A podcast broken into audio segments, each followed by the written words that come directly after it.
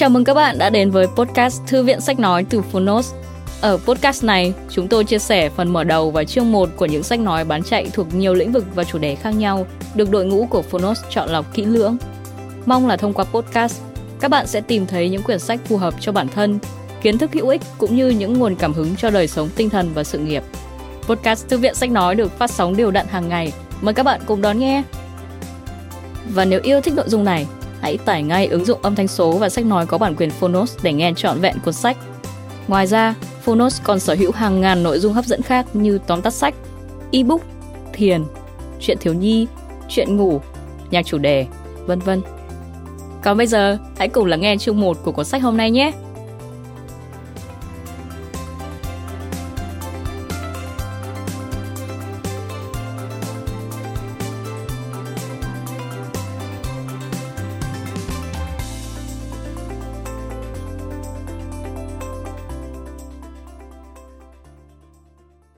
Bạn đang nghe từ Phonos.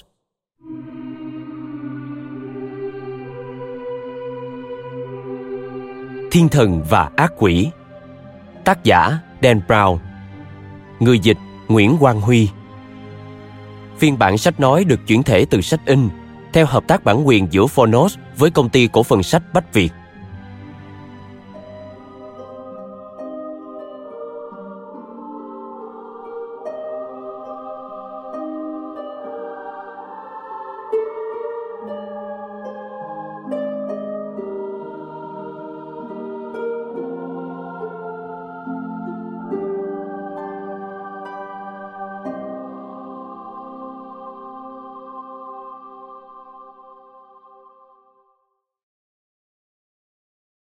Ghi chú của tác giả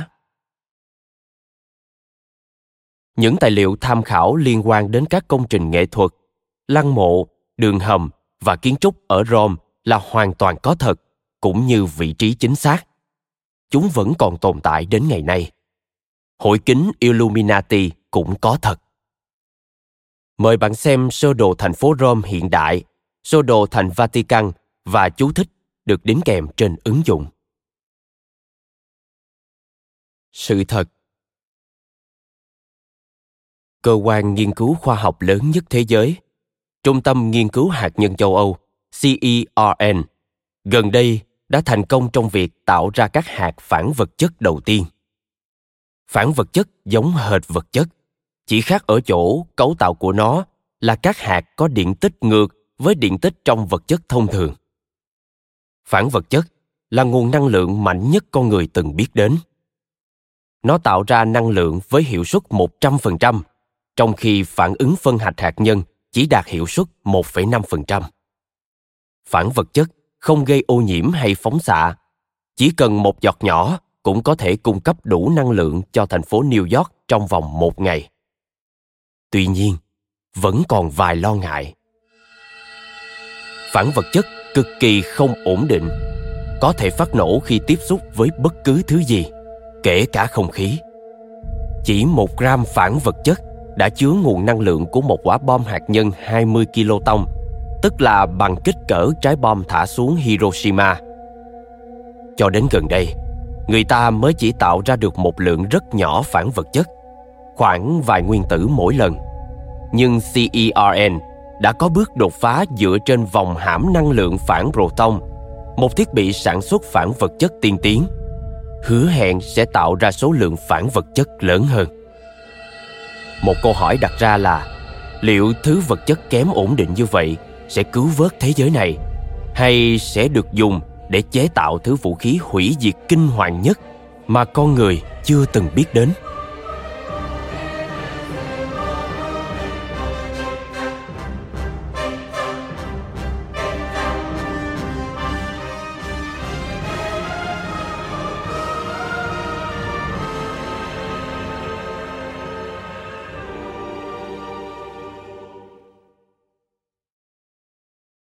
Phần dẫn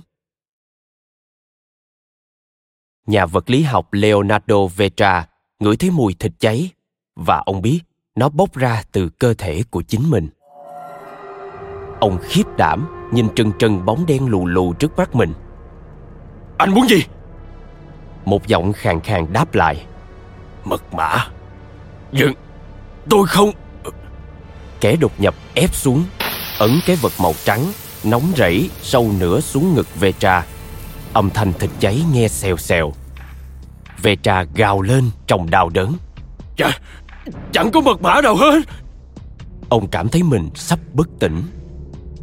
Cái bóng quắt mắt giận dữ. Tao e là thế.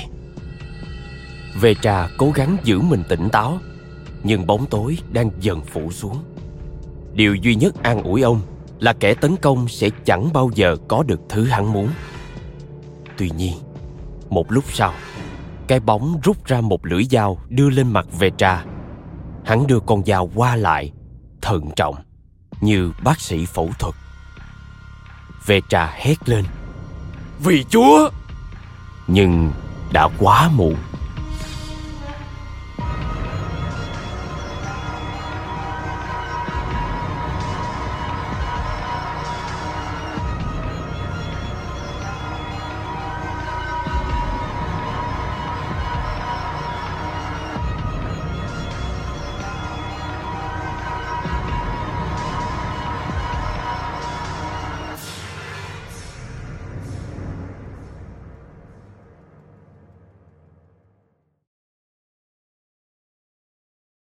Chương 1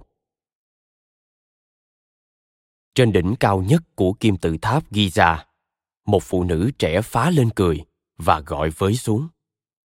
Robert, rảo chân lên. Em biết lẽ ra mình nên lấy người trẻ tuổi hơn. Nụ cười của cô thật mê hồn. Anh chật vật theo kịp cô, nhưng đôi chân anh nặng như đeo đá. Anh nài nỉ. Chờ đã, xin em đấy. Khi trèo lên, tầm nhìn của anh nhòa đi. Có tiếng sấm động trong tai anh. Mình phải bắt kịp cô ấy. Nhưng khi anh nhìn lên lần nữa, người phụ nữ ấy đã biến mất. Thế chỗ cô là một ông già có hàm răng rụng gần hết. Ông ta nhìn xuống, bậm môi lại thành hình ảnh xấu xí cô độc. Bỗng ông ta bật ra một tiếng thét thống khổ, vang khắp sa mạc. Robert Langdon choàng tỉnh khỏi cơn ác mộng. Chiếc điện thoại cạnh giường anh đang đổ chuông. Trong trạng thái sững sờ, anh nhấc máy. Alo? Một giọng đàn ông cất lên. Tôi muốn gặp ngài Robert Langdon. Langdon ngồi dậy trên chiếc giường trống trải và cố gắng tỉnh táo lại. Tôi... Robert Langdon đây. Anh liếc mắt sang chiếc đồng hồ kỹ thuật số đã 5 giờ 18 phút sáng. Tôi phải gặp ngài ngay bây giờ. Ông là ai? Tôi là Maximilian Kohler, nhà vật lý học hạt riêng biệt. Lan Đình không thể tập trung nổi. Nhà gì cơ? Ông có chắc mình tìm đúng Lan Đình không đấy? Ngài là một giáo sư về biểu tượng học tôn giáo tại Đại học Harvard. Ngài đã viết ba tác phẩm về biểu tượng và... Ông có biết bây giờ là mấy giờ không? Tôi xin lỗi. Tôi có một thứ ngài cần phải xem. Không thể nói trên điện thoại được. Tiếng rên rỉ bật ra khỏi miệng Landon. Chuyện này từng xảy ra rồi.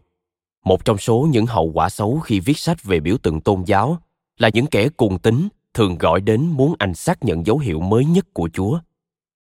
Tháng trước, một vũ nữ thoát y từ bang Oklahoma đã hứa thưởng cho Landon một đêm yêu đương tuyệt trần nếu anh bay đến xác minh độ chân thực của một dấu thập giá xuất hiện bí ẩn trên ga giường của ả. Tấm vải liệm tu sa. Langdon đã gọi nó như thế. Langdon cố tỏ ra lịch sự, bất chấp giờ giấc. Sao ông biết được số của tôi? Trên Internet, trang web đăng tải cuốn sách của ngài. Langdon nhíu mày. Anh chắc chắn rằng trang này không đăng số điện thoại của anh. Rõ ràng, người đàn ông này đang nói dối. Người gọi đến nài nỉ. Tôi cần gặp ngài. Tôi sẽ trả ngài hậu hĩnh. Giờ thì Đinh thật sự muốn nổi điên. Tôi xin lỗi nhưng thật sự là nếu đi ngay bây giờ ngài có thể đến đây vào lúc tôi sẽ không đi đâu hết. Mới 5 giờ sáng thôi. Đinh cúp máy buông mình xuống giường. Anh nhắm mắt lại cố gắng ngủ tiếp nhưng vô ích giấc mơ vẫn rõ nét trong tâm trí Anh miễn cưỡng mặc áo choàng, bước xuống nhà.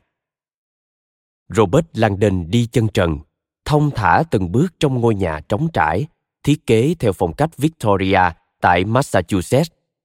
Tìm đến phương thuốc chữa chứng mất ngủ theo cách của riêng anh. Một cốc ca cao Nestle Quick nghi ngút khói. Mặt trăng tháng tư chiếu xuyên qua ô cửa sổ lồi, đùa giỡn trên các tấm thảm trải sàn phương đông. Các đồng nghiệp của Langdon thường đùa rằng nhà anh trông giống như bảo tàng nhân chủng học hơn nhiều. Các giá sách chật ních đồ tạo tác tôn giáo từ khắp nơi trên thế giới. Bức tượng Ecuaba từ Ghana, thánh giá vàng từ Tây Ban Nha, bức tượng thần trên quần đảo Cyclades từ egypt và thậm chí cả lá bùa bằng vải dệt hiếm có từ Borneo, một biểu tượng tuổi trẻ vĩnh hằng của người chiến binh. Nói thêm, Ecuaba là búp bê gỗ mang tính chất nghi lễ giúp cho việc duy trì nòi giống của người Ghana. Theo truyền thống, những búp bê Aquaba sẽ được người phụ nữ mang sau lưng với hy vọng sẽ giúp họ mang thai. Trở lại câu chuyện. Khi Langdon ngồi trên chiếc rương bằng đồng của nhà hiền triết, nhấm nháp hơi ấm của cốc ca cao, anh chợt bắt gặp hình ảnh của mình phản chiếu trong ô cửa sổ. Nó trông méo mó và nhợt nhạt như một bóng ma. Một bóng ma già cỗi. Anh nghĩ. Lời nhắc nhở tàn nhẫn rằng linh hồn trẻ trung của anh đang sống trong thân xác đáng nguyền rủa. Cho dù không đẹp trai ngời ngời theo nghĩa cổ điển, nhưng các nữ đồng nghiệp vẫn xem Lăng Đinh như hình mẫu thông thái lý tưởng. Dù anh đã ở độ tuổi 45 với những sợi tóc bạc ẩn trong mái tóc nâu dày, đôi mắt xanh ham học hỏi, giọng nói trầm lôi cuốn và nụ cười khỏe khoắn vô tư của một vận động viên thể thao thuộc trường đại học là thành viên đội tuyển lặn của cả trường phổ thông lẫn đại học Langdon vẫn giữ được hình thể rắn chắc với chiều cao 1m8 của một vận động viên bơi lội nhờ duy trì đều đặn 50 vòng bơi mỗi ngày trong bể bơi trường đại học. Bạn bè Langdon luôn cho rằng anh là người có chút bí ẩn, một người mắc kẹt giữa mấy thế kỷ.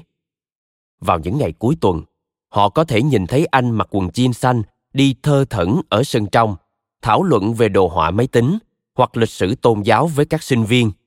Có khi lại bắt gặp anh mặc áo vest bằng vải len dây truyền thống scotland có họa tiết cánh hoa và được đăng trên các tạp chí nghệ thuật sang trọng nhất tại các lễ khánh thành bảo tàng, nơi anh được mời đến giảng dạy cho dù là một giảng viên nghiêm khắc cực kỳ tôn trọng kỷ luật langdon là người đầu tiên ủng hộ phong cách mà anh gọi là thú vui lành mạnh thất truyền. Anh thích thú tiêu khiển với sự cuồng tính có tính lây lan, biến anh thành người được sinh viên yêu mến.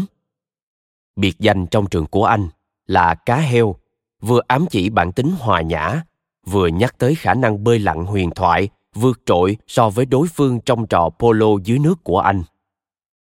Khi London ngồi một mình, lơ đảng nhìn vào bóng tối, sự tĩnh lặng trong ngôi nhà một lần nữa bị phá vỡ. Lần này là tiếng máy phát. Mệt đến nỗi không còn sức mà bực mình. Lan đình chỉ đành cười khổ.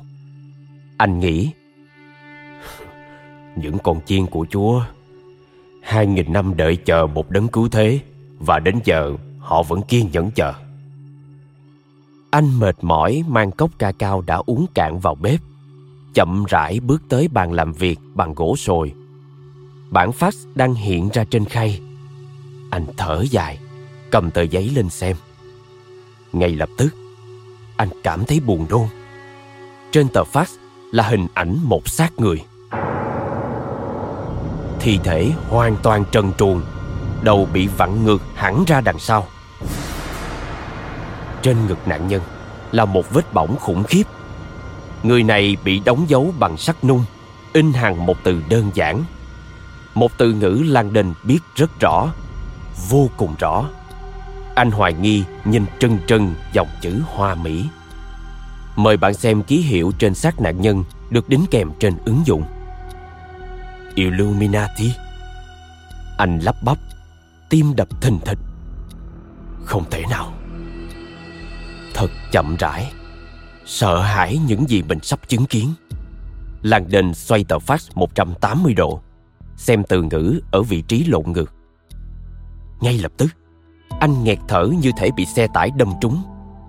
Gần như không thể tin vào mắt mình. Anh xoay lại tờ fax, đọc xuôi rồi lại đọc ngược. Anh thì thầm. Illuminati. Langdon choáng váng và ngã xuống ghế. Anh ngồi đó một lúc trong trạng thái hoang mang tột cùng. Dần dần, đôi mắt anh bị hút vào ánh sáng đỏ nhấp nháy trên máy phát. Dù là ai gửi bản fax này thì người đó vẫn đang ở đầu dây, chờ được nói chuyện. Langdon nhìn chầm chầm ánh đèn nhấp nháy một lúc lâu. Thế rồi, với bàn tay run rẩy, anh nhấc ống nghe.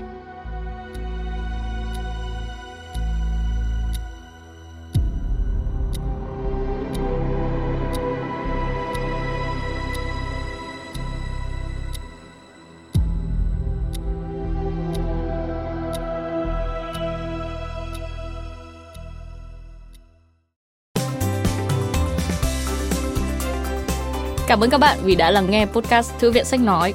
Podcast này được sản xuất bởi Phonos, ứng dụng âm thanh số và sách nói có bản quyền dành cho người Việt. Hẹn gặp lại các bạn ở những tập tiếp theo.